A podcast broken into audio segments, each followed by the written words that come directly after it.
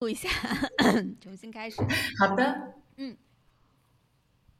，OK，啊、好毛啊、那那我们就呃现在开始了，好吧？Hi，毛 T 的啊、感谢你今天来到 Leader Way 的播客，给大家讲讲你的故事。啊、在我们进入问答环节之前，你能不能先简简简单的介绍一下你自己呢？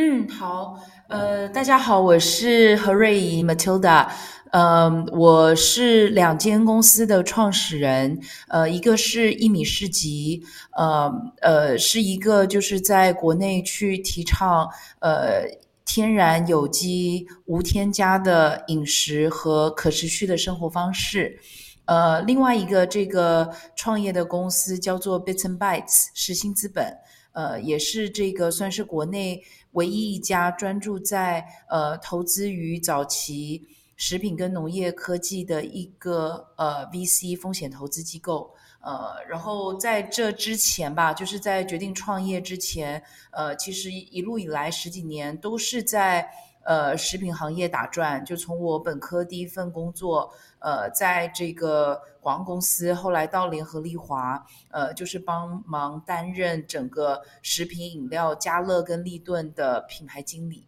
然后后来就去做了五年的战略咨询，然后因为在联合利华的经验的关系，所以我在五年的战略咨询都是呃非常专注在做食品、FMCG 消费品这样子的一个领域，所以也就最后让我决定要呃跳出来，不再写 PPT，然后决定成为一个连续创业者。嗯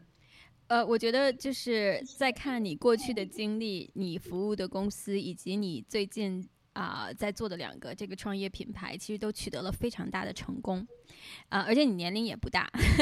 在这么这么年轻的年龄就取得了这么大的成功，我想就是你能不能跟大家讲一讲你是怎么长大的？是不是从小就是老师啊、还有爸爸妈妈、邻居啊、老师还有邻居啊，其他的亲朋好友眼里别人家的孩子？嗯，能不能给嗯大家讲一讲你的你的成长经历呢？嗯，其实我的呃，我我算是一个就是传统虎妈的教育环境下长大的，就是呃，然后再加上我自己从小是非常非常好胜的，就是我我觉得那个 competitiveness 这个东西好像是不知道从从哪儿遗传来的，因为我爸爸妈妈好像都还好，然后我姐姐也比较。呃，乐天对，所以后来他跑去当医生了。但是我我的确是现在回想起来，呃，幼儿园吧，就是就是才才四五岁，那时候就被呃园长选为做毕业致辞代表，然后小学生的时候就就常常会代表学校去参加呃各式各样的比赛，什么朗读、演讲，呃，还加入合唱团。然后呃，还还去还端午节还带还去还在市长面前呃，就是演诵就是什么什么宋词之类的。然后呃，到高中也是吧，就是嗯，我我我国中是第一名毕业的，然后高中也是进了比较好的学校，然后也是第一名毕业的，然后后来也没有也没有考高考，然后就保送到了。呃，大学，所以我觉得前十八年吧，因为呃，我的母亲的教育方式是这样的，她就在我很小的时候，我是特别贪玩，她就会说，呃，你你你不会有，你不会有手机，不，当然那时候没有手机，但是我不准去任何我同学家里玩，然后呃，我的房间是永远没有办法关上的，因为我妈妈会坐在那儿看着我，呃，把所有的书念完。然后我我的书是就是从地上堆可以堆到天花板的，就是所有的那些教科书全部都得写完。所以我还记得我高中吧，就是到了高一高二，基本上都是念到半夜两点才能上床睡觉的。然后没有 CD，不能听音乐，不能出去玩，不能随便买呃其他的书，只准呃。把这个考试考到一百分，然后所以那时候我常常问我妈说：“那我我我到哪一天你才能放我走？”然后她那时候就说：“等到你上了大学，我就不再管你了。”所以，所以，所以我我前十八年呢，只能用非常惨淡来形容吧，就是没有朋友，然后就是全全力的 book smart，然后我我高中又念女校嘛，所以其实也也不准跟任何男生交谈，基本上是一个呃，算是呃非非常的 nerdy 的前十八年吧，所以我觉得这也导致了我十八岁以后。我就有一个非常大的反弹的过程，包括我到了二十五岁去芝加哥念了 MBA 之后，我很多很多人看我二十五岁就觉得，哎，这个很多美国朋友都跟我说，哎，这个好像是你，好像是我们高中就经历过了，但是因为我我高中没有经历过。呃，这些就是快乐的年轻时光吧，所以我觉得我是有一点被 delay 的，然后一直到了二十五岁、二十六岁，呃，我才开始慢慢了有培养了自己到底我要什么东西，或者是我自己的自主性吧，呃，所以这个大概是我的一个成长的经历。嗯，我觉得我们可以一会儿再讲到这一段经历，其实对于你现在做的，包括你一路成长。在做的很多的选择时候的影响，嗯啊，因为我们之前有聊过，就是嗯聊过，其实你有去做过一段很有名的一段 therapy 的这个经历，其实那一段 therapy 的经历可能也是跟自己和解、跟母亲和解的这样的一个过程。嗯，我们晚一点的时候可以把这一段过程再跟听众朋友们讲一讲。呃，你刚才讲了，其实到了二十五岁，你才真正的。体会到了，就是可能很多在西方长大的小孩子们，他们十六七岁、十五六岁啊，甚至到大学这一段时光啊，才体会到的那种，就是真正就是玩儿，然后真正这个这个我的生命是我自己的，我去做选择的这样的一个啊一个经历。嗯，我不知道，就是你在大学，然后以及包括你在读 MBA 之后。你会发现，哎，这个时候没有爸爸妈妈或者没有妈妈的这个束缚了，他可能也不会再去管你了。有没有经历过一段迷茫期呢？哦，那时候太开心了，我觉得那个应该叫蜜月期吧。呃，就是我我还记得，我大概去了之后，我一年会换一个公寓，然后换一个地方。就我二十五岁到。三十二岁吧，就每年换一个地方。然后我包括去了芝加哥，我还中间去了英国，呃，去去游学。然后我就在那五年吧，就走了四十个国家吧，反正就是非常疯狂。就是我我就是背上一个背包，然后我就哇，再也再也不用就是住在爸爸妈妈家里，然后我完全可以去探索整个世界，然后呃，可以开始交我我自己喜欢的朋友，各式各样的朋友。呃，所以，我我觉得我在我我觉得反而不是迷茫期，就是因为，呃，我我念完大学的时候，的确是有迷茫期的，因为我们学校的那个就是就业辅导其实是非常不给力的。然后，嗯，我我爸爸长期都是在珠海嘛，所以也不在我身边。然后我妈妈又是全职家庭主妇，所以我在本科毕业的时候，的确就不太知道自己要做什么。但是呢，就是。呃，就还在一个叛逆期吧，所以就觉得哇，大家都想去这个呃保洁，去花旗，呃，去这些大公司、银行、跨国企业，那我就是要去一个大家都不会想到的地方，所以我那时候其实就故意跑去了奥美广告。然后那时候月薪大概就四千块吧，然后很多人就说哇你在这么好的学校，然后呃毕业了，为什么你要去做这种月薪四千工作？我就说啊，我就喜欢做这些创意的东西，我就喜欢每天跟搞创意的人在一起，呃，钱对我来说就不是最重要的。但是后来的确呃也会发现说，嗯，久而久之就还是会希望去做一些真的能够帮助自己。呃，不断的去 learning，不断的去发展，不断的去成长。然后那时候，在我呃奥美坐在我旁边吧，有一个有一个学长，他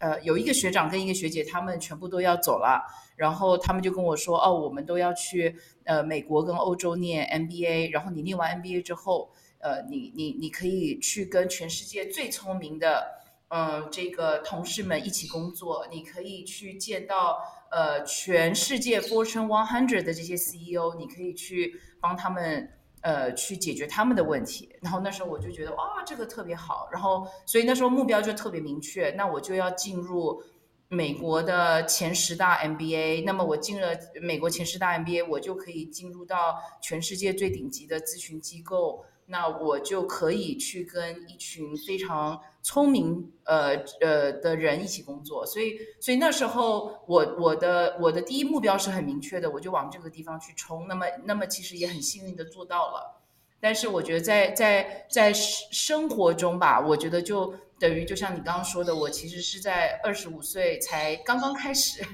呃，去体会到。呃，什么是自己的东西？我到底喜欢做什么？什么东西是让我觉得很有意思的？嗯，你到你从二十五岁到三十二岁，你说你一直就是背个包，然后到处跑啊，世界各地四十多个国家，这样去一路走，一路工作，一路玩儿。你觉得这一段人生经历，你现在往回看的话，给你带来了什么样的影响呢？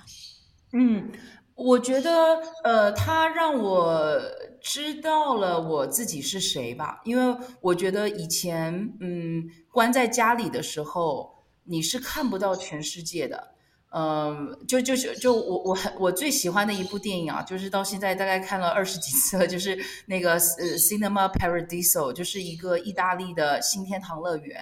然后里面最触动我的一句话。也是我呃青少年会写在我自己的日记本里面的一句话，就是他里面去跟他的主角多多说，嗯，你一定要离开我们这个小地方，因为如果你一直待在这儿，你会以为全世界就长这个样子。那我的确觉得，我我小时候很像一个井底之蛙，就是你你考一百分有什么用？你对于整个世界的理解是是不够的。那么我觉得这个这个在我去。呃，走走访了这么多的国家，然后都是 solo 的嘛，就是 backpacking。我觉得这个就让我开始看到了，嗯，这个世界长什么样子，我想要成为什么样的人，我应该要做什么。就是 as a as a world citizen，我可以为这件事，我可以为这个世界带来什么？我觉得这个事情是。嗯，对我来说特别重要的。当然，我觉得这个四十几个国家只是个起点啊。我觉得还我还有四十几个国家还没去。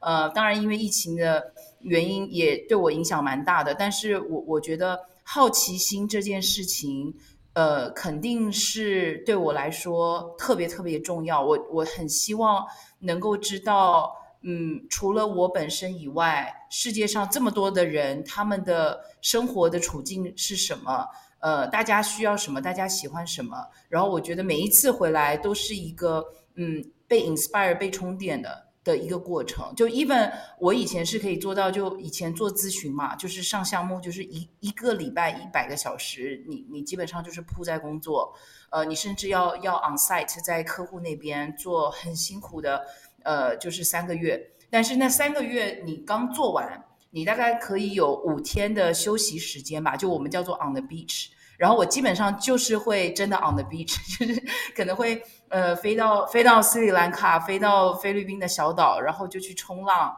然后呃呃搭半夜的飞机过去，然后搭半夜的飞机回来，然后六点。呃，降落到机场，然后九点就去上班。就我我我那时候就会是这样子的一个 lifestyle 吧，去去得到一个那个时候我自己觉得可以达到的 work and life balance。呃，我觉得特别有意思啊。刚才你讲到的，其实你在讲你这段经历和那些触动你的，不管是电影里面的内容，还是你看到的书，你接触到的人，嗯，我觉得你可能很 value 的东西是经历。嗯，就是我我其实想问一个问题，就是当你年轻的时候，你走在路上，你可以看到说，哎，啊，有这么多这个不同的人生状态，在啊，有这么多不同的这个人生体验，呃，然后你那个时候很年轻嘛，二十五岁到二十五岁到三十二岁这这个阶段，我觉得是，呃，任何一个年轻人，特别是年轻女孩子，觉得就是世界是有。就是自己的未来是有无限可能的，嗯，你的这段经历可能也会，呃，让你去碰到其中的某一个某一个可能。那我现在想，就是说你现在三十五 plus 嘛，再往回看，或者说你现在看你现在的很多的选择，嗯，你觉得是那个结果比较重要呢？就是你要达到一个你自己比较想要的状态，可能是传统社会价值上面就是讲的说，哎，你到了这个年龄，你可能是需要有这些标配的，比如说你要有家庭，你要有孩子，你要有一份非常呃受人尊敬，或者说呃就是很好的一份工作。啊，然后你要有一定量的存款，你要有这个，你要有那个，嗯，我不知道二十五岁到三十二岁那个阶段的你的心态和你现在的这个心态，对于成功与失败经历，还有你自己最 value 的东西的一些看法有没有改变呢？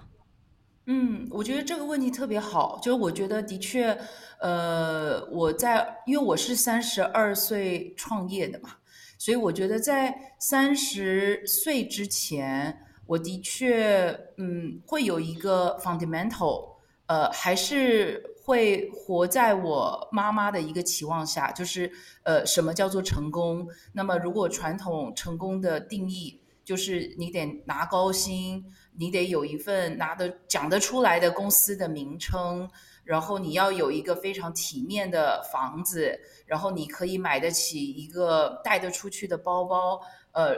我觉得在三十岁以前，我的确会呃被教育吧，呃，就是这个就是你需要达到的一个目标。那我其实本身从小可能就被教育了，就是一个非常 goal oriented 的，什么什么，就是你的 goal 是什么？OK，你要你要第一名毕业，你要永远拿全 A。你要进入这个前十的 MBA，这个东西感觉是你看得到的、摸得着的、你拿得出手的、你讲得出去的。所以，呃，我觉得在三十岁以前，我我会我会不断的一直去想着我要怎么去 doing doing doing do。但是呢，我觉得后来我就发现，我我们都是人嘛，就是 human being。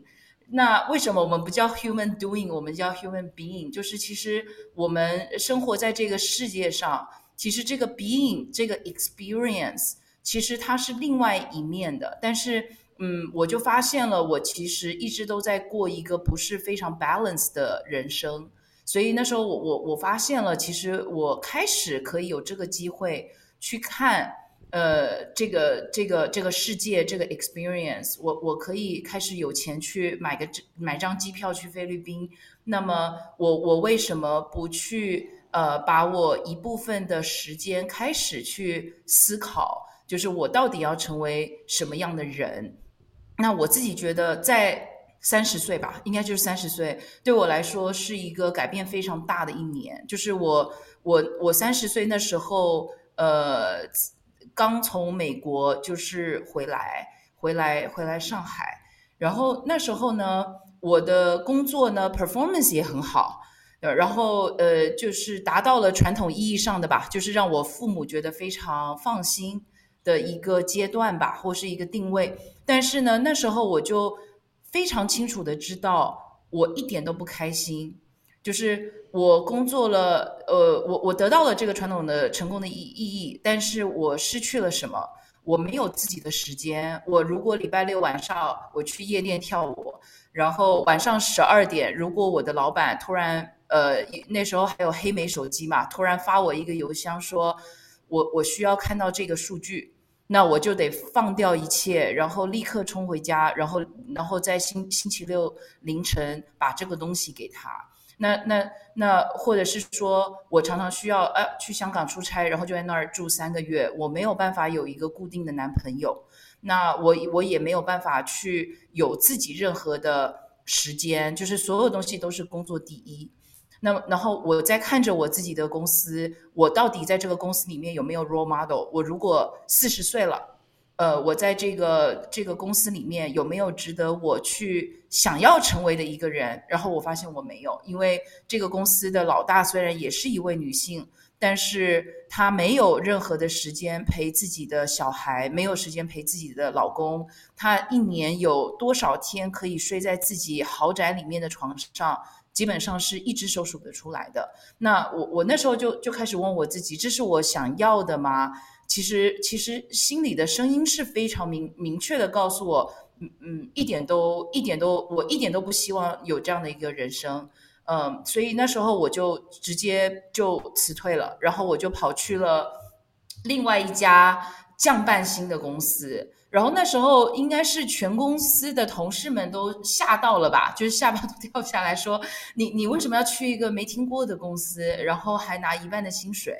呃，然后你这样还活得下去吗？然后你做不了，你你没办法住住这个五星级酒店，你没有办法再坐头等舱了，你不羡慕这样的生活吗？然后然后那那时候我我其实都都都很简单的跟他们说，我我就回了一句说。嗯，但是我想要有我自己的时间，我想要交我，我想交一个认真的男朋友，我想要做，我希望我可以每天晚上有自己的时间去做我自己想做的事情。所以那时候听起来是非常非常呃，就是一点都不理性的一种决策吧。但是如果我现在再看回来，我那时候做的决定，我我倒是觉得这是我人生当中做过的。最对的决定。嗯，啊，你刚才有讲到说，其实对于你来说，这个 being 是非常重要的，就找到自我，找到自己真正啊 value 的东西是特别重要的。呃，我想在我们去讲你创业的这段过程之前呢，我其实是想问一问，我相信你也走过了一段嗯这样的一个追寻的过程，去找到自己，其中也上次我们也聊到，刚才也说过了，就是你也有去做很多的这种。啊，身心灵的这样的一些 therapy 的这样的一个这个这个过程，所以我不知道你能不能跟大家讲一讲。第一，就是你觉得在寻找自我的这一段过程当中，最难的是什么？你需要的一些专业的帮助是有哪些？以及你自己的这段经历，你都经历了什么？你最后才能够跟自己讲说。哦，我知道了，这个就是我想要的，而且我可以去放弃一些可能别人或者这个社会看起来是特别光鲜亮丽的，是大家都一直在追寻的东西，而去找到那份自洽。嗯嗯嗯。我我觉得有时候就是大家遇到了很多的困难的时候，除了呃不好意思跟家人或是身边的人说，呃，然后可能跟女性朋友诉苦，但是诉苦了，可能大家就点头点头，觉得啊不好意思，拍拍你的背，拥抱你，但是其实没有办法给你很多的帮助你往前的这个动力吧。那我我自己其实还蛮幸运的，因为我在高中的时候，嗯，跟呃就是跟母亲其实处理的关系特别特别差，因为那时候特别叛逆，然后就觉得我连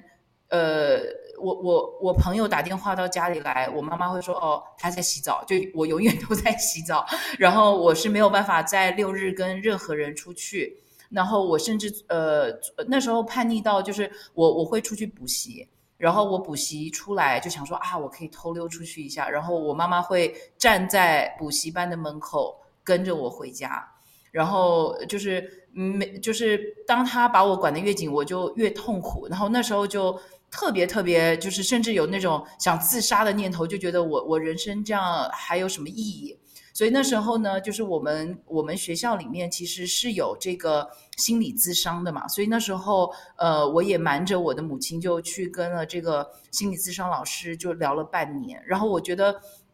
这个半年的交流就让我也意识到了，其实呃，这个这个这个社会上这个世界上其实是有很多可以帮助你去从一个专业的角度。去呃，让你去平息你的这些 negative emotions，就是我我觉得呃，因为从小如果听众们也是跟我一样虎妈长大的，其实我们对于这种 emotion 的 regulation 是比较弱的，因为你你没有任何可以表达的能力。那我自己其实是非常感谢那半年来我有一个窗口可以去 express，可以去表达我的负面的情感。那每一次的这个表达的负面的情感，就像你自己写 journal、自己写日记一样，其实你写出来的那个文字写的有多漂亮、有多么华丽，其实是不是重点，而是说你有一个宣泄的管道，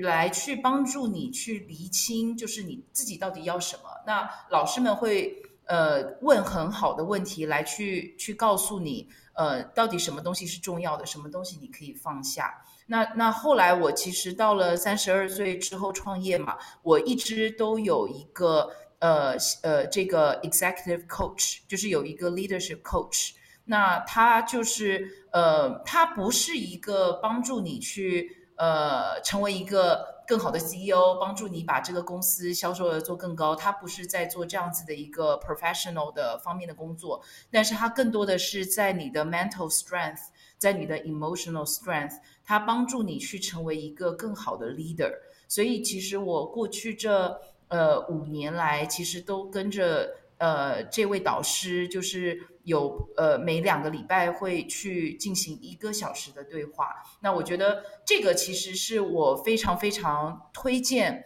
很多朋友们，就是在自己人生走到了一定的门槛、一定的这个绊脚石，其实你是会很需要有一个这样子的 coach 或者是一个 mentor 来呃问你很好的问题，很很多的基本上都是 open question。然后他会帮助你去思考你的人生，呃，应该要怎么样来选择。他不会帮助你来做选择，但是他会抛出很好的问题来帮助你自己去在每一天、每一周去做出更正确的选择。所以你我们现在讲了很多有关于选择，嗯，然后以及怎么去面对各种选择的结果。我觉得其实做选择是一个。一个舍弃的过程，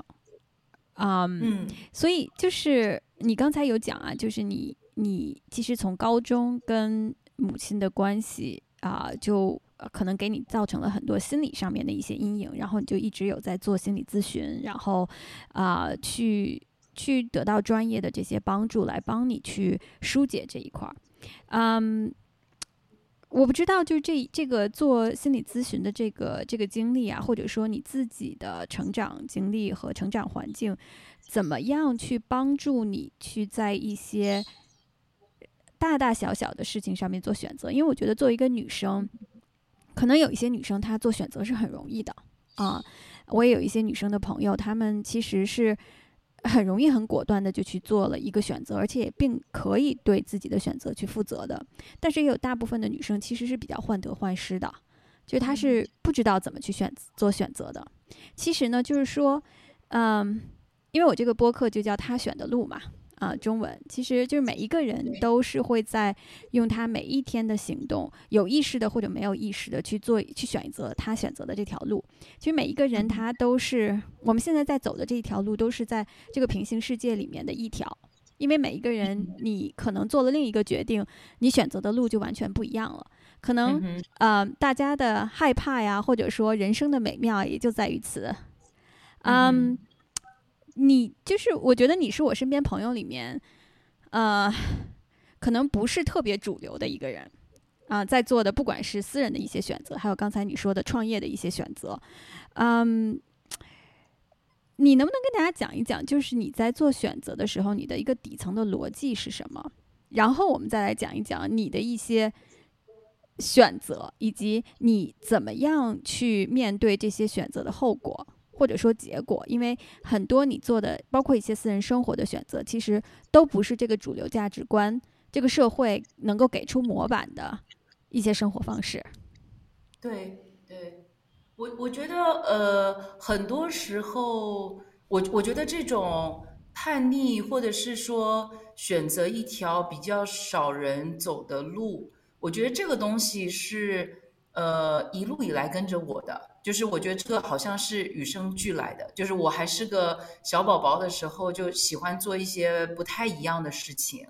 然后只是呃成人之后，这这件事情更大的被去放大。那我觉得每一个人呃，by the end of the day 是要去了了解自己的 purpose 究竟是什么，就是这个 the why part，而不是那个 what，因为。如果是这个 what 的话，的确，我身边有非常非常多的女生朋友，她们就会告诉我说，她们觉得她们在在在这个这个人生当中最重要的成就感，就是有成为一群小孩子的妈妈。她觉得哇，这个这个母性，这个是觉得她是觉得这是让她最有成就感的东西，可以。哇，生三个小孩，四个小孩，然后把这四个小孩都抚养成人，然后都成为一个非常快乐呃的的一个人。那这个就是他的 purpose。那我我觉得有这样子的一个认知是非常非常好的。那最怕就是你不知道你要什么。就是就是 in in in the end，我我我我我到底每天早上起来我要做什么？那我是要做就是传统意义上的大家说我就是要找一份工作，然后九点上班六点下班，然后我三十岁了我就得找个人嫁了，然后我我生一个孩子。那如果他没有办法去理解这背后的 why，就是为什么他要去做这件事情，那我觉得这个是一个。最大最大的恐惧的来源，因为你因为你你不知道你为什么要这个，那我觉得这个是呃，他就会很难去做这个选择和决定嘛。那那很多人问我说，那那什么叫 purpose 呢？我也想创业，但我就不知道到底要创什么业。呃，那那我我我其实我是我是这么来理解这个这个 purpose 的，就是用一个很简单的问法来问，就是。Are you feeling inspired? Are you feeling motivated? 就是你，你每天早上起床，你要走去上班了。Are you energetic? 就是你，你的，你的能量感怎么样？如果一到五，你是一呢，觉得哎呀好烦啊，我为什么要去上班？那那我就会告诉他说，那说不定你就真的得换工作了。你为什么要去？呃，这个为为了为了拿这这笔钱，然后你去做一份工作，是你每天早上。巴不得就是就是呃就是留在床上睡觉呢。那我自己，因为我自己很知道我自己要什么，就是我就觉得，哎，我现在的呃这个状态，呃，我的两份两份工作，两个公司，我都觉得哇，每天早上起来就是呃，即使再困难的挑战，其实我还是觉得我是在做一份非常有使命感的事情，所以我会觉得是非常有动力的。那再倒过来说，我从小就没有这个所谓的荷尔蒙，就是想当呃就想当妈妈，就是我我从小就跟着我爸妈说我不想结婚，不想生小孩。然后我嗯到现在吧，就是我还是不理解呃为什么要结婚或生小孩。就我觉得这个东西就是一个见仁见智吧，就是为为什么要。为什么要为了一张纸去跟一个人在一起？然后还有法律约束，对吧？然后你看现在全世界离婚率这么高，那呃，到时候分家产、分房产特别麻烦。然后为什么要生小孩这件事情，其实我也没有办法去理解。就从我自己个人非常主观的角度来看的话，我觉得现在全世界已经是到了一个人口爆炸的危机，那粮食安全都不足够去呃让。所有这呃七十几亿人口，呃可以吃到安全的食物。那么世界上要解决的问题这么严重，包括气候暖化，包括粮食安全，包括呃这个贸易战等等的。那然后现在又有疫情，有这么多的问题，值得我去投入我全身心二十四小时去呃创造这方面的一个价值。那我觉得这件事情的成就感。远远大于我生一个宝宝、两个宝宝的成就感，所以这个可能也是，嗯，我从小到大从来没有变过的一个一个想法吧。然后我自己也蛮幸运的，就是我爸爸妈妈也非常尊重我这样子的一个决定。呃，虽然他们动不动还会念我说：“哎呀，你这个老了没有人照顾你怎么办？” 但是，但是我觉得他们现在也也也非常接受我这样的一个想法吧。所以，我我觉得说到底，怎么做选择这件事情，还是要呃，be very clear about 你自己的这个 purpose，就是到底是 what matters in your life。呃，另外一个问法吧，就是我我。What is your time worth？对吧？就是如果你你你想的，我们哪一天走了，其实就这么，你是什么东西都带不走的。那么，如果你现在一天就是二十四小时，你一年就是三百六十五天，你每天要怎么去花你这个二十四个小时？你现在的这每一个小时值多少钱？你会怎么来回答这个问题？就是如果。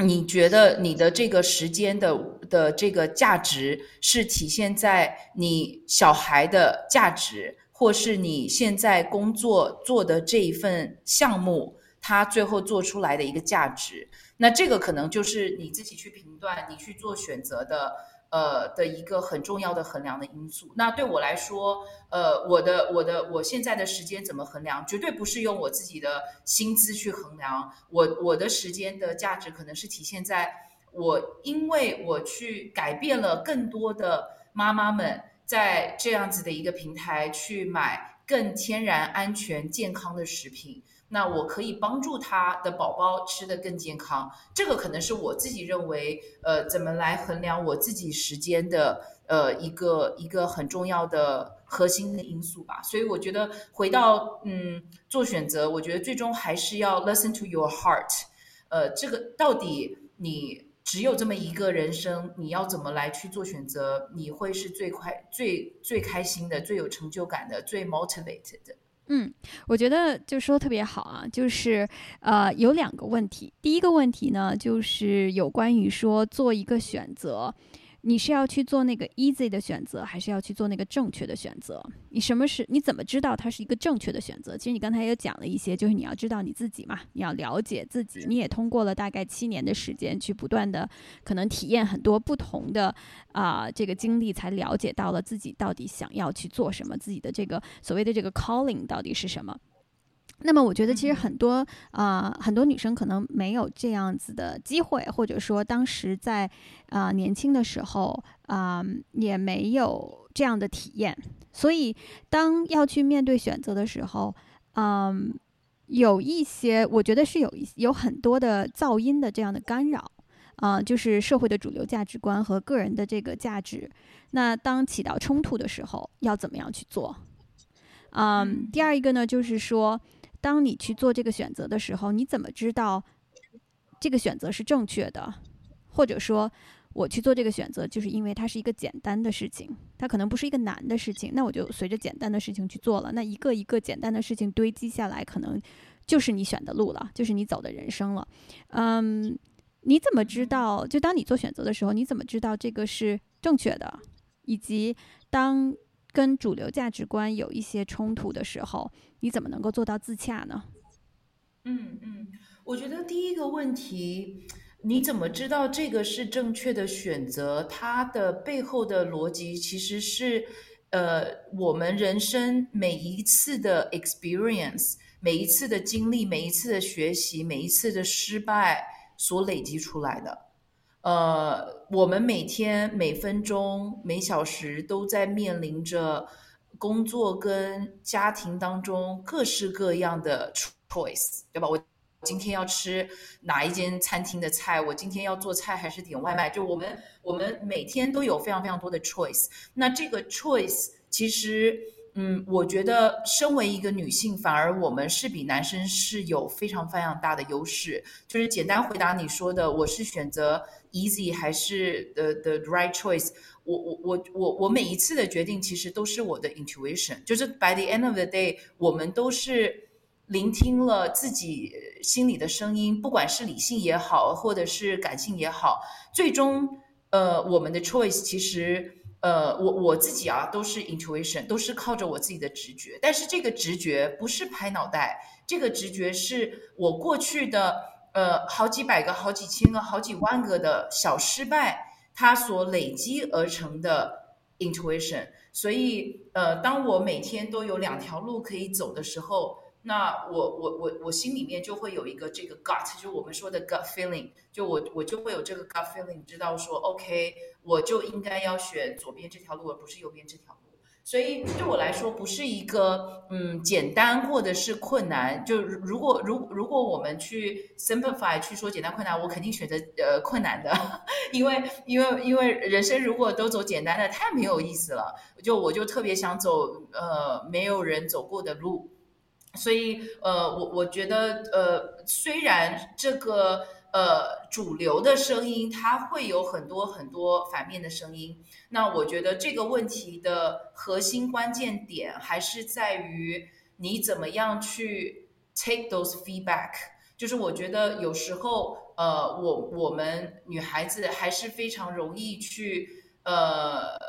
害怕，就就听到很多很多有正面的、有负面的 feedback。那我觉得这个也是我在过去这几年，呃，不断的去训练自己的这个，我我我我我叫做 emotional strength，就是很多时候 don't listen to those unsolicited feedbacks，就是很多时候他们又不是懂你自己。那他们就站在他们自己主观的失败的经验、成功的经验，然后去给你一些他们自己认为他们。呃，合适他们的 feedback，但是这个东西不见得可以套到你自己的身上。那以前我自己也会觉得啊，我我我就得听啊，我们都要 listen well，然后我就会可能会去跟十个人聊，二十个人聊，然后这二十个人聊里面，可能呃大多数的百分之八十的人都会告诉我说，哎呀，你你为什么不走？呃，你为什么不选方案 A 呢？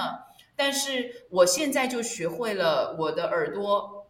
该关上就关上。呃，我我只会 listen to the feedback，呃，to the people that I respect。如果这个人他是呃走过这些相似的路，然后这个人也是他非常知道我自己的优点跟弱点，那么当他给我一些有建设性的 feedback，那我会认真的去思考。那大多数其实其实，如果我现在回想，呃，就八十二十法则吧，我觉得真的很多时候有百分之八十对我没有意义的 feedback，然后老在我耳朵，呃，老在我脑海里面不断的萦绕着。其实这个都是对我们来说非常非常浪费时间，甚至会影响我们去做正确决定的。所以，我我觉得怎么去 take the feedback，嗯。不是好的，不适合自己的 feedback，该该放就要放掉。我觉得这个可能是，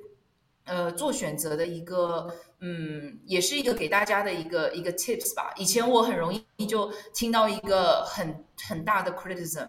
然后我就整个晚上都睡不着觉。就是我真睡不着，就就那个觉得说哇，you you are such a bad CEO，或是说你肯定融不到钱，或者是说你投的公司都很烂。就如果有人给我这样的一个 reason，我很容易就就想来想去，就觉得对他说的对，我我我我怎么会去做这么烂的决定呢？就我可能就会让他 amplify，但是现在我我会在脑子脑子里面会有一个 filtering。呃，这个人说的话值不值得我去花二十四个小时去思考，或是他值不值得我浪费了我一个晚上这么好的重要的睡眠时间来休息？那如果这个人不值得我去呃呃去去呃去思考的话，那我现在就会让我自己的大脑很快就 filter 掉，不要让它影响我去做正确的选择。嗯，刚才说到了这个选择，就是我觉得你你你讲到了，你现在很多是 gut feelings 啊的一些啊选择。当然，这些 gut feelings 是你过去所有经历的啊失败的一些，或者说成功的一些经验的总和，才能够让你有这样子的一个很呃就是很快速的反应。所以，其实我想聊一聊失败的，嗯，因为我觉得失败其实。才是去定义一个人他的这个性格，或者说他呃这个这个呃 personality 的这样的一个很重要的一些经历。所以，你能不能跟大家讲一讲，就是你对于失败的定义是什么？你觉得，嗯，你自己所经历的最大的失败，让你学到了很多的东西，你从这个失败里走出来，你得到了很多成长，啊，这样的失败是什么呢？嗯嗯，我想用这个方式来分享，就是呃，其实呃，刚刚前面讲了，就是 know know ourselves 嘛。其实呃，我们到后来，其实这个讲的有点有点悬啊，就有点像有点像《道德经》，就是其实我们每一个人的优点就是我们的缺点，我们每一个人的缺点就是我们的优点。呃，我们所有的失败。其实都会成为我们的学习，所以嗯，很多时候他的成功跟失败也是一体两面的。那我就举个例子，就是呃，因为因为这个事情就刚刚发生，就三个月前，就是可能大家也会看到新闻，就是啊，我们成功的呃这个融到了呃一期这个我们 b i t s and b y s 的一个基金。然后，呃，当然呢，就是我们看到的这个新闻稿或是媒体的报道，呃，肯定都只会讲成功，就哇，你成功的这个超额募资到这么多钱，然后有这么多优秀的这个投资人投资你，然后我也收到了这个可能呃无数封这个呃致贺的信，但是呢，其实呃从我自己去看这件事情，我看到的其实是满满的失败所累积到了。呃，这个成功的新闻就是，如果我去看过去这两年，我是怎么呃成功募集到这笔基金的，其实是因为我们得到了呃超过五六十个 rejection 所最后得来的，就是我们在募资的前一年是特别特别坎坷的，就是嗯很多很多的这些潜在的投资人可能看到我们这儿。然后呢，有无数个理由，这些无数理由都都可以写成一本书了。我觉得，就是啊，第一，你这个这么年轻；然后第二，你没有 try record，你又没有投出出投出过阿里、腾讯、呃呃 Airbnb、Google，我为什么要把钱给你？然后第三，你又是个女孩子，然后你你你又不懂中国市场，我为什么要把钱给你？然后然后第四啊，你这个团队一点都不完整。然后第五，你这个呃你要投的这个东西呃。太长期了，现在不是都是投一些，嗯，这个简单快可以赚钱的。你你你你们要投的这个东西，可能还要二十年才能赚钱。就是有各式各样的这些 failure，其实是嗯非常非常痛苦的。就我记得那时候，因为还没有疫情前，我们就开始募资，然后那时候我们全球去做路演吧，就是呃法国、瑞士，就全世界的潜在投资人都跑了一遍。然后基本上就是 no no no no no，然后一直到我们，我那时候常常在想，就是如果呃我我那时候如果得到了五十个失败的呃拒绝，如果我就这么认定了，对你们五十个人说的都对，那我可能就放弃了，可能今天也没有 也没有这个 比赛出来了。但是其实嗯，我觉得那时候就是练到了。就是你每一次的 rejection，it's an opportunity，就是他每一次告诉你为什么我不想投你的原因，都在告诉我们，那我下一次去找下一个投资人，我要怎么样把这些 no 变成 yes？呃，你觉得这个中国市场还需要二十年才会到呃我们说的这个 timing？那我就去找更多更多的证据。来去说服新的投资人，为什么现在就是即将要爆发的 timing？对，就是呃，然后他告诉我，呃，你太年轻了，所以你没有办法投出来。那我我就可以下一次的会议再被人家说啊，你你很年轻的时候，那我就可以说哦，但是那些五六十岁的人看不懂这么颠覆性的科学。但这个就是我们三十几岁人的优势，就是你怎么样把所有的呃 failure 变成一个 opportunity。我觉得这个就是一个不断累积的一个过程。那如果用 CEO 的角度来去分享的话，也一样，就是我我我我们一米市集每每天可能都有失败的决策、失败的呃这个项目、失败的订单，甚至是嗯我可能会。不小心呃找到了呃错误的人进来公司，那么每一次找到是呃错误的人进来公司，那他都是在告诉我们去学习。那我下一次在面试人的时候，我怎么来确保？那我下一次找的候选人肯定是会比这个人。呃，不要再重蹈覆辙。我这一次如果合作的这个客户他是一个失败的项目，没有出业绩，那么我可以从这样子的一个失败的订单去学习到什么样的新的增长的机会。所以，嗯，这个就是我想说的，就是呃，你知道，你你你每一次的失败，呃，你可以选择躺在地上哇哇哭，然后吵着要糖吃，或者。你可以流血抹个药，然后立刻呃呃呃喝一杯酒安慰自己，然后明天再出发，用一个非常正面的角度把这样子的一个呃非常负面的情绪变成了正面的动力。我觉得这个也是，嗯，还是我回到说的，是一个 emotional strength，是一个 mental strength。呃，这是一个学习的过程吧。就 even 到现在，我我也还在学习。嗯，特别好，我觉得，呃，那我们现在其实要再说两个，嗯，可能我们这个年龄的女生就会焦虑的问题，然后我们回去讲一讲你一路啊 build 起来，就是建立起来一米世纪和 Beats and Bytes 这两个品牌的呃心路历程。那第一个呃问题呢，其实也有很多周呃周围的朋友，还有我们的听众朋友，他们经常会去呃比较焦虑的是女性的年龄。很多人都会有年龄焦虑，我觉得可能比较明显的是，呃，一段时间是二十八九岁的时候，就是你要进入到三十岁的这样的一个，好像很多人觉得哦，就是我好老，我已经三十岁了。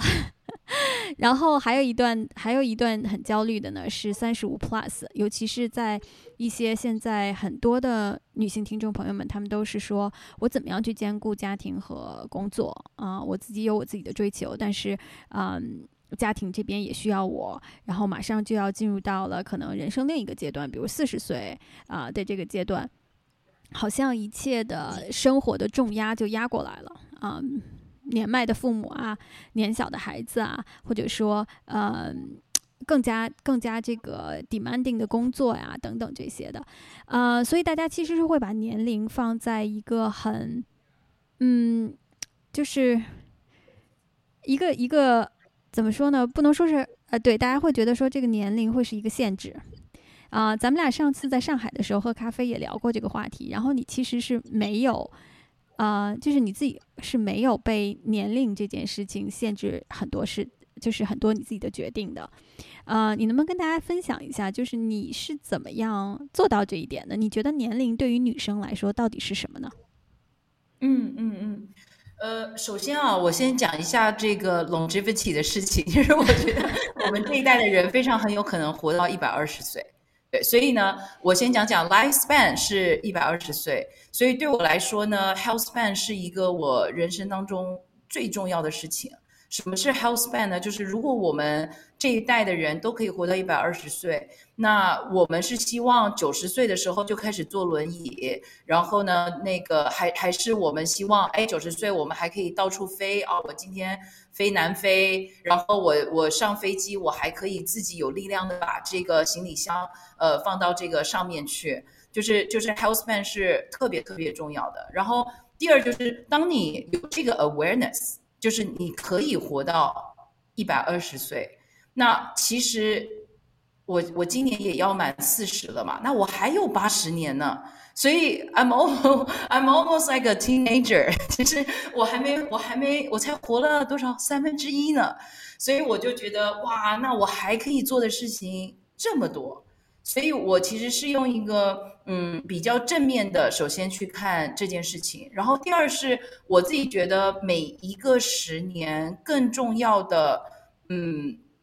呃点吧，应该是在于你知道你自己要做什么，然后就包括我父亲呃他也会告诉我，就是哎我我我七十岁，我今年七十岁，呃我到了知天命。我觉得我人生已经没有什么遗憾了。然后他列了，他其实他今年其实他列了一个清单给我。然后他说：“哎，这是我的 bucket list。我希望我呃，在这个仅有的二十年的时光里面，呃，例如说他要我带他去一次瑞士，呃，人因因因因为我中文名字嘛叫何瑞怡，其实是因为我妈妈生我的时候。”我爸那时候在瑞士，所以瑞士就 means a lot to him。然后，所以他就说我希望我在走之前还要你再带我一趟去瑞士走一遍。对，然后他他他就说我我已经知天命了，我已经知道我为什么人生要走过这一趟，所以我没有任何的后悔。那我就觉得哇，对你，你就应该在你你什么时候的时候知道你自己是什么。所以，我我我的确在呃呃刚满二九三十的时候，那时候就就很迷迷茫嘛。就是我那时候前面刚刚讲到的，我发现我我我拿高薪在一份体面的公司工作，doesn't mean anything to me。那个不是我的利，因为三十而立嘛。那我的利是什么？我就开始去找寻嘛。所以那时候我在。呃，算是两年的找寻的摸索的过程当中，我在三十二岁决定开始做我自己觉得，呃，我我 what I love do what I love。所以我觉得我从三十二岁开始就就，因为很多人会说，if you have a purpose and do what you love，you you will never work another day in your life。我是特别能够。感受到这句话的意义，就是当你真的在做一个你觉得你人生而立的事情的时候，你没觉得你在工作，我也没有办法再回答什么 work and life balance 了，因为我的 work 就是我的 life，我的 life 就是我的 work。呃，然后四十岁嘛，我就觉得就应该要不惑嘛，就是我们刚刚在聊的选择的事情。对吧？就是我到底要选家庭，我选小孩，我还是选工作？我四十岁还能换工作吗？我如果四十岁换工作了，是不是就再也没有什么竞争力了？呃，我四十岁还能创业吗？好像是不是太老了？就是会有很多这些嘛。所以就像你刚刚前面做的说的，选择就是一个做减法的一个一个过程。那我我觉得最重要的还是说，你你你你你你到了这个年龄，四十岁了，你是不是到了一个不焦虑的状态？因那什么叫做不焦虑？就是因为你已经没有任何的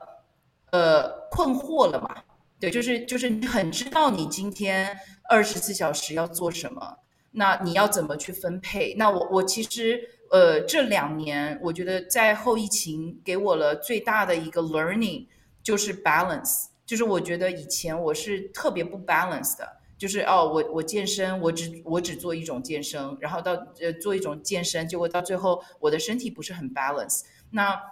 我很建议大家就是可以上网搜，有一个东西叫做 Life of Will，就是我我们我们说我们自己 Wellness，它其实是有八个不同的 Health 组成的，就是你有 Family 的 Health，你有 Social 的 Health，对吧？我们都有社交的属性，你有自己的 Physical 的 Health，就我们都希望不生病，然后你也有这个 Financial Health，就是你肯定还是要有一定的。呃，财务的基础，否则你会恐慌。然后你也要有你的这个 employee 的 health，就是你还是要有一份这个工作。呃，你你不可能就做无业游民。然后呃，你你你你你你也有一个 emotional health，你有一个 spiritual health。那么你可以呃自己去上网做一个小小测验，然后去看你自己现在的人生。是不是一个 balance？它是一个八爪图。那你做完它，你你就会看到你自己 OK。这是你自己评估下来的，你目前针对这八个 health 的一个状态。那你是不是不够 balance？例如说你的你的 job 这一块是不是太多了？然后每天要工作到晚上九点，然后可能回家宝宝都睡着了。那你你你很希望你的呃这个轮盘应该是把 family 的比重更大。那你就可以这样去调，它是一个我自己觉得它是一个很好的 tool，去帮助你了解你自己的人生。呃，how how are you going to balance your your time and your life？那我觉得这也是可以帮助我们去做到不惑这样这样子的一个一个 position。我会把这个的 life will 放到我们的 show notes 里面，然后大家可以去做一下这个测试。嗯。刚才说到了年龄的这个这个焦虑啊，我觉得你是一个特别乐观的人。你觉得我们可以活到一百二十岁，然后现在如果是四十岁的话，还可能是一个青壮年的这样的一个一个时间点。然后我这个地地方呢，也给大家做个广告，因为那个 Motilda 其实在小红书上面是个 KOL 的，大家可以去他的小红书 follow 一下他，我也会放到那个 show notes 里面，因为我是受益匪浅的啊。他会在他的小红书的账号。里面去跟大家讲一下，就是有关于怎么样吃的健康，怎么样运动健康，而且都是非常受用于女性的啊。我会放在 show notes 里面，然后大家可以去呃去找去找一下那个 Motilda 的小红书账号。然后另外说到这个，我突然就又想到了一点啊，就是上次很早之前咱俩聊天的时候，你跟我讲了一点，我觉得就啊让我记忆特别深刻，就是你会。你好像是有一个那个 Google 的这个 document，Google 的 sheet 啊，然后你会去记录下来自己好像是吃什么、运动什么。我不知道这件事你还继续在做吗？嗯，是的，是的，对，呃，对我我我觉得哦，我我其实没想到一个刚刚讲的一个很重要的一个核心，就是我们刚刚说到了，就是呃，其实我们在做选择，其实它是我们过去所有的经验跟每一次的选择失败。跟成功的总和，那我们怎么样去更好的去吸取这些 learning，而不是让它来了就过了？其实培养一个好的 habit，很好的习惯是特别特别重要的。那因为现在也是一个新年的年初嘛，很多人会有一个习惯，就是在列新年目标的时候就写目标，对吧？就就我写目标啊，我要瘦五公斤，我我要这个看二十本书。但是呢，这些目标，呃，其实最重要的还是要把它转化为每天的 habit。所以，其实我自己写我自己的新年新希望跟 新年新目标，呃，我写的是 intention 跟 habit，我不再写 goal，因为我也发现我自己太 goal oriented 了，那就可能只管结果不管过程。所以我我其实，呃，从从三年前开始吧，我就写的是 intent。然后我的 intention 是什么？然后我希望能够培养的新的习惯是什么？来去符合这样子的一个 intent。然后，所以我我其实是一个非常非常 highly disciplined 的人，就是不管在呃工工作，我我工作的 calendar 每天是从早上呃七点半到晚上。我是用三十分钟一个档次去做我的 calendar 的记录的，然后呃，去确保我工作的一个呃 high efficiency。然后在生活当中，我也有一个 Google 的 Excel，然后这 Excel 已经七八年了吧。然后基本上呢，呃，就是全方位的记录我的我的 emotional health 跟我的 physical health，就是包含我每天喝了多少酒。然后喝了几杯，这个是每天要记录的。然后我自己每个月是有目标的。然后呃，每天的这个呃轻断食的状态，就是我是断了十六个小时、十八个小时，这个我也要记录的。然后我是否在生酮的状态？因为我是戒糖的，因为糖是呃呃最危险、最危险的一个东西。给大家一个小偏方：如果你希望吃的更好，第一个东西减少你的碳水跟糖分的摄入。所以我如果是完全零糖的状态，那我也可以打一个黄色 在在那上面。然后呃还有就是我的睡眠的状态。就是我，我睡觉是不是有睡七个小时？这个是能够帮助我在我每天的这个高强度的会议当中的一个非常核心，所以我也会记录我睡眠的时间，然后包括我的 mental 的 state of mind，就是这个是很简单的，就是就是负二负一零一二。如果我今天非常开心，那我就是两分。然后我今天呃呃还 OK，那可能零分。然后今天如果整个 emotional 的状态特别不好，可能就是负一负二。但是负一负二的最大的核心是我今天得了负一负二，我能不能做出一些行为，能够帮助我明天又变成了零分或一分或两分？所以呃，我一直都有这样子的一个 diary，然后去 track、去 monitor 呃我的一个呃。每天生活习惯的一个呃 monitor 啊，我觉得有有就是你有时间的时候，你可以把你这一套理论就写成本书啊，我觉得肯定很多 很多的呃很多的女生是会受益匪浅的，因为我们可能在忙起来的时候，因为我觉得可能很多人都说我忙啊我忙啊，但是我觉得你可能是最忙的，就是。最忙的那一部分人之一，因为你有两个两个自己的品牌嘛，然后又都是呃，可能过去几年都是处于一个急速增长的这样的一个阶段，所以是要花你很多的时间的。但是你还是能够这样，呃，比较有就是有规律的这样子去记录自己的生活。我觉得这这个就是两个大写的自律两个字贴在你的 脑门上的。所以说到说到这个呢，啊，我们再回来说一说你选择的一条创业的道路，因为我觉得你刚才也讲了，对于你来说，找到自己人生的这个呃目标感是非常重要的，就是所谓我们讲的 purpose，啊，那其实你已经找到了，你的目标感就来自于你现在啊这两个小 baby，就是一个是一米世纪，一个是 bits and Bites，。嗯，这两个这个品牌其实，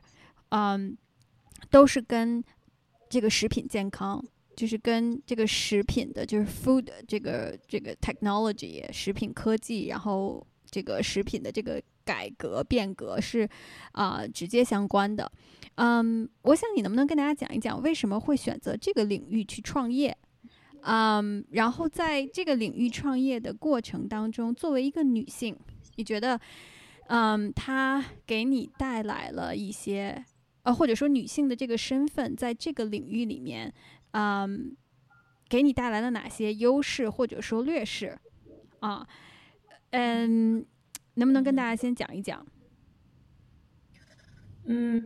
一开始我觉得，嗯，刚开始创业的时候，的确会觉得，嗯，劣势是大于优势的，因为，嗯，很多的 feedback 都会说啊，你你你是个女孩子，你做个女 CEO，呃。这个公司能成吗？就很多人会有这种非常传统的思维，然后或者是说，那你是不是再过几年要生小孩去了？这公司还 run 着吗？就是会有非常非常多的 doubt 跟怀疑，然后再加上，嗯，因为我我的确是，呃，我不是这种属于啊，例如说我当到某某某某公司高管，然后呢，我就跳出去，然后把我熟悉的东西自己做一遍，的确都是。我不是呃，我不是第一天就开始做嗯，生鲜电商的，我也不是互联网出身的，我更不是 VC，我不是在某一个 VC 做了五年十年，然后投了一百个公司，然后自己出来做 VC，也不是。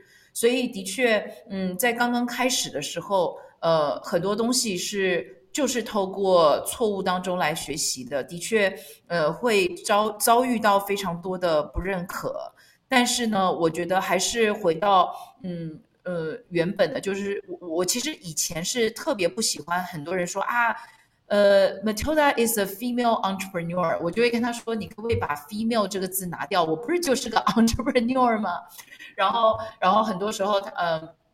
呃，很多人就会说，哎呀，那个呃呃。female 呃，女生在整个 VC 的行业里面，呃，占到不到百分之二啊，你是个 minority。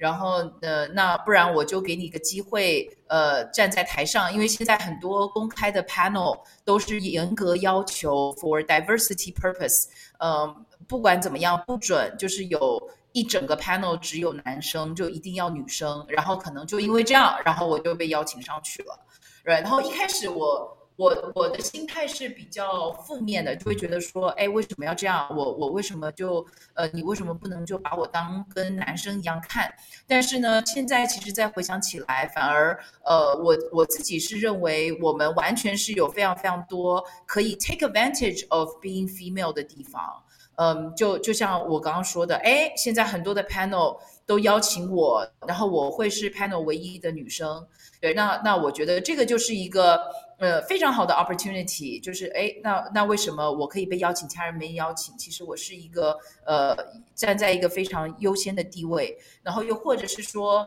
嗯，我觉得在管理上面，女生特有的这样子的呃 emotional，就是或者是我们有很多的同理心，我们天生的呢也没有男生的 ego，就是嗯，过去这几年打滚下来，看过太多的男性的 leader。他们也是可能生长的关系，呃，他们天生带了非常非常多的 ego。当你做选择是 ego based，其实他们非常非常容易做错选择。所以，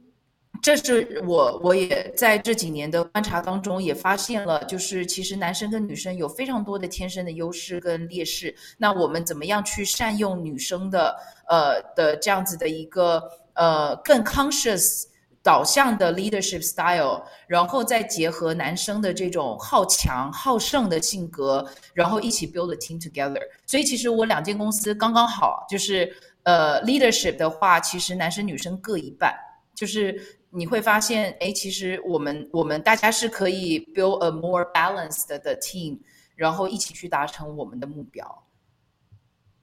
嗯，我觉得其实做创业这个过程，啊。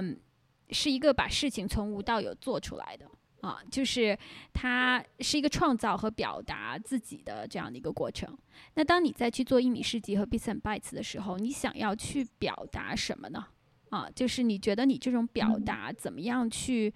可以影响到你自己对事情的一些看法，或者说，啊，你特别想要去影响到的那一群人对事情的一些看法呢？嗯嗯嗯，其实嗯，我觉得最终回到价值观吧，就是希望能够去推动 sustainability，对吧？我们现在吃什么，每天大家吃什么，你知不知道你今天吃进去的，不管是家里阿姨买的，呃，妈妈买的，或者是你外卖厨师给你买的，你知不知道这些食品在整个呃背后的农田到餐桌？安不安全，健不健康，是不是给这个气候暖化带来了呃非常非常大的负面的影响？这些东西其实我觉得最终就体现了我们的生活方式。那怎么样去影响更多的人可以吃得更健康？呃，吃的就是更 mindful。我觉得这个是不管是我做哪一个呃公司都想要达到的一个目的。那只是呃，达到这个目的的方法可能有很多种，就比方说在一米市集，我们会去呃生产很多很多健康的食品，那就可以让妈妈给宝宝买东西的时候，每天可以吃得更健康。那在 Bits and Bytes，我们会去投一些非常颠覆型的黑科技，但是它可以解决呃我们很多未来我们吃能够吃到。呃，这些东西的问题，比方说猪瘟，对吧？猪瘟，呃，现在猪价这么贵，然后呃，去年山东下了五十年来没有下过这么多的雨，那这么多的这个天灾人害。那就导致着，你看到后来菜都比肉贵了。那我们未来怎么样去保所有的粮食安全的问题？就是这些非常非常大的挑战，都是我希望能够透过呃去投出最好的科学家，呃最好的技术，可以来解决这个问题。所以我觉得回到底还是在解决这个呃生活方式。呃，sustainability 这样子的一个问题，但是但是 sustainability 它是一个非常虚，对吧？就我们吃不了 sustainable food，就是什么叫 sustainability 这个东西是很难一言以蔽之的，所以这就是需要靠非常非常非常多的品牌一起去把这样子的一个。vision 去达成，所以我常跟大家开玩笑说，哪天一米倒了，贝森麦倒了，我我还有三个小孩，我还有三个 startup idea，我还有好多好多的 idea，呃，会去把这样子的一个使命或是一个愿景去逐步的实现吧。这个东西肯定是呃够做我一辈子的。嗯。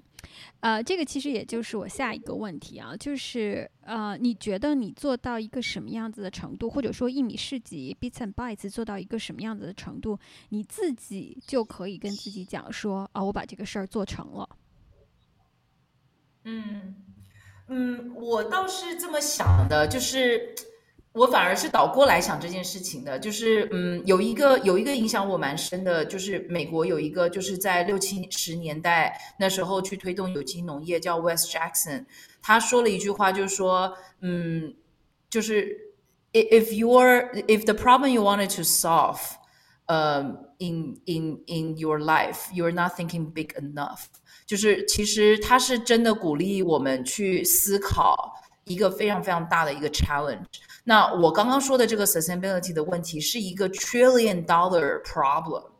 它是在解决全世界人的呃吃的这个问题，然后它动一法牵一发动全身，呃，从农业，从呃供应链，从我们的消费的渠道，其实方方面面都需要去做嗯非常大的一个改革性的变化。所以，我我我反而很多朋友会跟我说啊，我这个五十岁要退休，呃，什么六十岁要退休，然后我可能比较奇怪吧，我我常会跟他们说哈，我我希望我七十岁还在做我现在做的事情，就是我反而我反而好像没有给自己呃去设一个，就是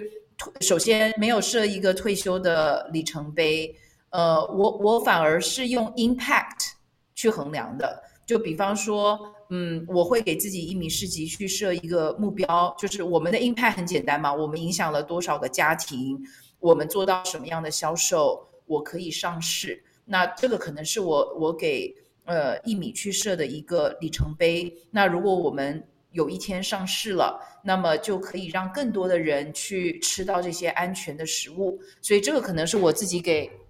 一米的一个里程碑。那嗯，Bits and Bytes 的话，因为嗯因为是一个 VC 嘛，所以我我觉得 VC 绝绝绝对是可以做一辈子的。那我自己反而给自己的里程碑是。嗯，真的有一天我们投出去非常非常多的好的技术，然后这些公司都变成了独角兽，那么我们呃也分到了很多的这些呃这个超额的利润，那这些利润我我是不是就可以拿来去做非常非常多的慈善跟公益，呃，来去做更多的基金会，就像。嗯，就像 Bill Gates Foundation，他们会去投在很多非洲的这些呃儿童，去解决他们粮食跟生病的问题。那我我觉得这个可能是我自己希望能够做到的。就有一天，呃，我我我我有一笔钱了，那么这笔钱不是用来买房子，不是用来买车的，也不是来养小孩的，而是去做更多更多可以帮助实现。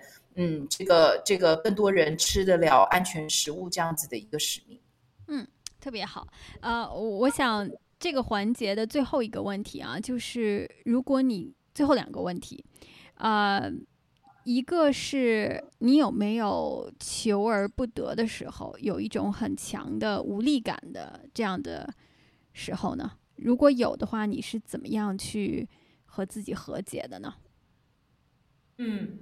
这个应该每两个礼拜都会来一次吧？就是如果我回去看看我的 tracker，对吧？就是呃，每个月总是有几天的可能得了个负一、负二，呃，因为毕竟做 operations，呃，肯定是有起起伏伏。然后做投资，它的风险是特别特别大的，所以呃，每个礼拜可能啊，某个公司又出事了，有什么事情要解决？其实呃，这种这种用不上力。然后 out of your control，这个是特别容易发生的。那我觉得这个其实还是分两种，就是你怎么样去做你的这个 emotion 的这个，就是你的 mood control，你的 mood management，就是当你嗯得到了一个非常非常大的一个问题吧，然后你你会开始，我我会开始去分析，呃，is this out of my control？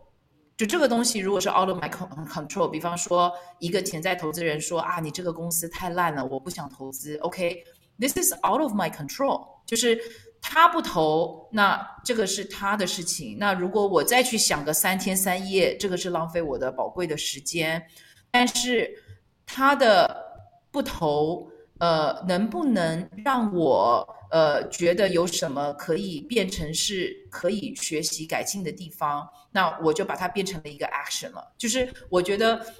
the best way to overcome 你的你的 worries、你的 concern、你的 fear、你的你的你的这个恐惧，就是 getting into actions。所以呃，最不好最不好的就坐在那儿瞎想。那你做了一个 action，即使这个 action 没有办法马上去挽回这个局面，但是总比你坐在沙发上哭好。所以，这是我现在可以给到大家的一个 tip 吧，就是有无力感的时候，那你给自己设一两个小目标，呃，你可以先发泄一下，你可以写写日记，你可以找你的 mentor 聊一聊，找你的朋友吃个饭，然后把这个 emotional 的发泄的这些恐惧、负面的情绪发泄掉了之后，let's get into action plan，有什么东西是我可以去做的。然后让我可以更有 control，更 in control。嗯，啊，最后一个问题啊，啊，如果你可以跟刚刚大学毕业的时候的你自己说一句话，你现在会跟他说什么呢？嗯，我可能会，嗯，会跟他说，跟我自己说。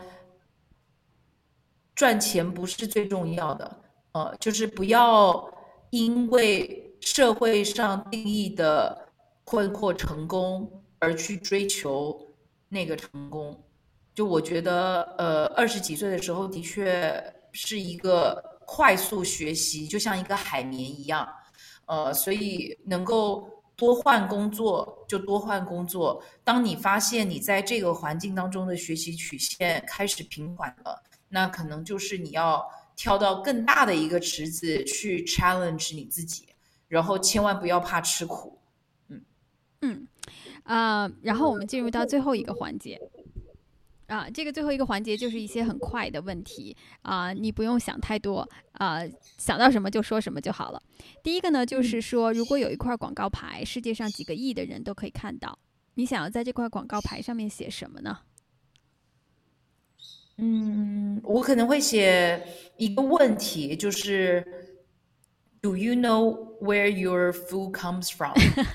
呃，因因为我自己其实就是被触动到这个了嘛，就是我我以前也是，就是啊，我我我我我中午就去全家买个两颗茶叶蛋，买个饭团，这就是我的午餐。然后晚餐加班我就吃点泡面，然后每天吃麦当劳，就就就是，但是当你开始去思考，哎，你吃进去嘴里面的食物它是怎么来的？谁种的？谁送给你的？那这个种。它是用什么肥料，用什么农药，或者你今天吃了这块猪肉排，这个猪是哪里的猪？它是什么品种的猪？它吃了什么饲料？它有没有打药？就是就是开始去想这些事情，你就会发现，哇，你没你没有一天可以了解的完，因为农业食物链是极为复杂的。那你就会开始可以知道，你每天一一天三餐吃进去什么样的东西，就变成什么样的人。所以我就特别想抛一个问题，让大家可以去思考。嗯，第二个问题，如果你可以带三本书到一个孤岛十年，啊，你只可以带这三本书，意味着你要不停的重复看，你会带哪三本书呢？嗯，第一本我可能会带就是 Michael Pollan 的。呃，Omnibus Dilemma 就是杂食者的困惑。这本书也是，呃，如果我们有新的高管加入公司，我都会买一本送给他，因为，呃，这本书就是在回应我刚刚说的，嗯，他来用一个非常简单，然后很好玩的很多的故事来告诉你，呃，你吃进去的食物其实真没那么简单，嗯。然后第二个可能。可能会可能会带那个 Ben Horowitz 的 The Hard Things About Hard Things 吧，就是嗯，他他是我在呃学习我的 leadership 的路上不断会反复打开来看的，呃，就是 Ben Horowitz 是美国最知名顶尖的投资机构 A 十六 Z 的创始合伙人，然后他自己以前也是连续创业者，然后这本书。就是满满写着他自己的失败的故事，然后我觉得这个特别好。就我也希望我呃，如果以后有机会呃五六十岁有机会出书，我也要写一本讲满我失败的故事的书，因为我觉得这个是最容易能够去 motivate 其他的这些呃小伙伴们怎么去思考自己的自己做事做人的方方法。嗯，第三本嗯。我可能会看一本文学类的书吧，就是我自己从小很喜欢一本书，叫做《生命中不可承受之轻》，就是米兰昆德拉的。然后我我我特别喜欢这本书，因为我觉得这本书也反映了我自己对 personal life 或是 personal relationship，呃的的的一个一个一个 insight 一个观点吧。就这本书我也看了好几次。嗯，啊，下面一个问题，你最值得的一百元的投资是什么？嗯，可能是，可能是我在那个十八岁买的一个扑克牌吧。就是我，我，我其实是一个魔术师。呃，我在十八岁的时候我就加入了魔术社，然后我就开始跟着老师一起学习。然后我，当然我后来。呃，就刚加入就什么都没有，就花一百一一百块钱买了几副那个魔术师专用的扑克牌嘛，然后就开始学近距离的魔术，后来也上台表演。但我的 specialty 其实是呃舞台类型的鸽子，所以我那时候呃本科毕业，我也我也我也那个是我们大学毕业的毕业生致辞，然后那时候校长就要求我。呃，那不是有一个什么金发尤物这个女性主义电影嘛？然后他就说啊，那你要不要也变个鸽子？因为那部电影的结尾就是他致辞完了，然后很多鸽子，然后 所以我就我就变了，我就我就讲完之后就啊，住在家就是呃这个这个鹏程万里，然后我就。就从我袖子里面变了几只鸽子出来，对，然后，然后，呃，我觉得为什么要说这件事情？因为魔术的，我现在还在这个魔术圈子里，就是魔魔术圈其实就像奥运一样，其实我们全世呃全世界全球范围内每三年也有一个奥运，就是有一个叫 FISM 的世界魔术大赛。当然我不是去比赛的，因为我现在是业余了嘛。但是我每三年其实也会跟这么一群好朋友。然后会飞到全世界各地去参加那个为期一周的这种魔术奥运赛，然后嗯，每每每去跟这些呃 artist，然后跟这些魔术师，我觉得是不断能够继续去培养我好奇心的一个非常重要的爱好吧。啊，这个很酷的，这个是我不知道的。我认识你这么多年，我从来都不知道你是个魔术师的。呃，我下次带着带带着牌，我可以我可以 给我变一下。啊，下面一个问题啊，其实这个问题可能大家已经都知道答案了，就是有两件事情你坚持每天都做超过了十年以上的。哦。嗯，对，呃，我我觉得一个是运动吧，就是大家可能不知道，就我们一天二十四小时，我是这么安排的，就我觉得这个跟 priority 有关，就第一肯定是睡觉，就我睡觉七小时，这个东西是不能被 compromise 的，因为我如果睡不到七个小时，可能我每天在工作上做的很重要的决策，可能都会都会受到非常负面的影响，然后再倒过来是我的运动，我一周七天是要运动五天的。然后这五天的这一个小时的运动是都会被 block 掉的，就是这个东西也不能被 compromise。然后基本上六日我不是在攀岩，就是在举重，呃，不然就是在做瑜伽，不然就是在上呼吸课，就基本上 都是在做 fitness。就我觉得 fitness wellness，嗯，也是我这十年来非常非常重要的一部分吧。嗯，啊，下面一个问题，你最崇拜的女性是谁？嗯，我我我没有一个，我我觉得是有很多，所以可能可能讲不出来，就是单一一个。但是如果一定要说的话，我可能会说默克尔吧，因为我觉得，嗯，默克尔可以在在德国产生这么大的影响力，然后我觉得他的人格特质是我特别特别喜欢的，就他非常非常的 humble。然后她即使就是已经身为一个国家的领导，她还要每天给她的老公做做饭。然后她特别喜欢就在就是就把她的那些下属叫到她家里，然后自己自己做做菜，然后呢就给大家吃这些这些饭，然后然后边在餐桌上去聊这些国家的药物。然后她一作为一个女性可以去 handle。就是这么这么多 ego 的国家领导者，然后美然后美国总统换了这么多任，他还是可以就是非常非常 strong 的去 handle 这么多的呃国家之间的这些 geopolitics 的问题，所以我觉得他是我特别特别想成为的一个人，他的他的 mental strength 特别强，然后他是非常非常嗯把就是把自己放在最后一位的人。就是包括他现在自己退休了，他就立刻回到了自己的一个小公寓。他也不是说啊，我就马上要这个去买豪宅什么。他他他非常没有呃这种主流上面认为的，好像一个前总理要呃前总理要前前总统要去做的事情。他非常非常的低调，呃，所以我我特别特别尊敬他吧。嗯，最后一个问题，嗯。有没有一件事是别人给你做的，让你觉得特别感动的事情？就是一份小小的，就是别人的善良，就是 the kindest thing，别人曾经对你做的，你现在还记忆犹新。哦，很多吧。我觉得可能是在我去 TED 的时候，就是我我那时候呃选上 TED Fellows，然后就被邀请到他们那个温哥华。然后去去去演讲嘛，做我的 TED Talk。然后，嗯，我觉得因为 TED 本身是一个 non-profit organization，所以我觉得他给我的影响也特别大。就他们的他们的 vision 就是呃，let good ideas 呃 spread it out。然后嗯，我在那儿就是见到了几千个人去与会，然后很多慈善家，很多像什么那个那个。呃，Elon Musk 跟他弟弟也都有去嘛，他弟弟也是就是专门做 fluent sustainability，在同行的，算是同行，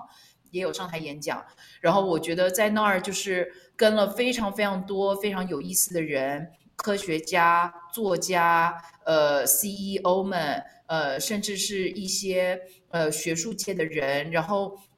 他们就会给我非常非常多很好的指导，就就我那时候真的是就是 I'm nothing right，然后一米也就是一年的时间，Bits and Bytes 也就半年的时间，然后我就这么一一样的一个机会站到舞台上面去跟全世界讲为什么中国需要这个东西，所以我觉得特别感动。然后那时候，嗯。他们也给我礼物嘛，其实那时候他他们给我非常非常多的礼物，当然有有物质的东西，例如说给我一个背包，给我一个 iPad，然后觉得我讲的很好，然后没有错字，然后 送我一个 iPad，然后呃，但是他们也送我很多五行的东西，就比方说他送给我呃，就是我现在呃这六年来呃一直都在上课的那个 coach。就是他们告诉我说，你的创业即将迈入一个非常非常痛苦的阶段，呃，你需要一个 outlet，呃，去帮助你快速的成长，呃，然后这个成长不是。看得到的东西是无形的东西，然后那时候我还听不懂，我就说这什么东西，然后后来想想，反正免费送我十堂课，那我就去上吧，然后所以我就认识了我的导师 Zinder。那其实我现在也推荐了至少有四个我的女性朋友，也都在跟 Zinder 老师上课，呃，他们也是在他们自己的人生阶段当中遇到了很多跨不去的坎。那我都很乐意把这个老师介绍给他们，然后我觉得这个应该是我得到的最 kind 的一个礼物吧。嗯，特别好。今天特别感谢你的时间，我觉得跟你每一次聊完都受益匪浅，都有一些新的发现。我真的不知道你是个魔术师，下一次如果我们有做视频，你可以给大家变一个魔术啊！特别特别感谢你的时间，因为我知道你是一个对时间管控非常非常严格的人，然后你给了我们将近两个小时的时间来给大家分享啊你的这个创业和你。啊的一些对人生啊、对选择的一些想法啊，我也希望我们的听众朋友们能够啊学到一些东西吧啊。那么另外一个就是你有没有什么在哪里大家可以找到你啊？刚才我有讲了小红书，还有没有其他的社交媒体啊？大家可以找到你，或者说啊可以可以看到你分享的一些东西呢？明白，呃，可能主要还是小红书跟抖音为主，然后也可以关注我们的一米市集跟 Bits and Bytes 的公众号，因为我们，呃，假设你们对于这种食品创新，呃，有有兴趣的话，也可以呃关注我们呃 Bits and Bytes 的公众号，我们都会定期分享。然后呃一米市集的话，就是如果刚呃不管你是在上海还是在全国各地，如果你也对这个天然有机无添加的食物也很有呃兴趣的话，也可以直接加我们的公众号或者是我们的小程序，里面也有就是关于我们的一些动态，我们都是每周会去更新的。嗯，好的，谢谢，谢谢 Motiva，谢谢你的时间，谢谢，谢谢，谢谢啊，好，我会剪好了之后，然后发给你，你听一下，如果没有什么问题，我们就上传，好吧？好的，谢谢，谢谢你今天时间，我们有时间再聊了，再 catch up 喽。好的，好，拜拜，哎，take care，拜拜。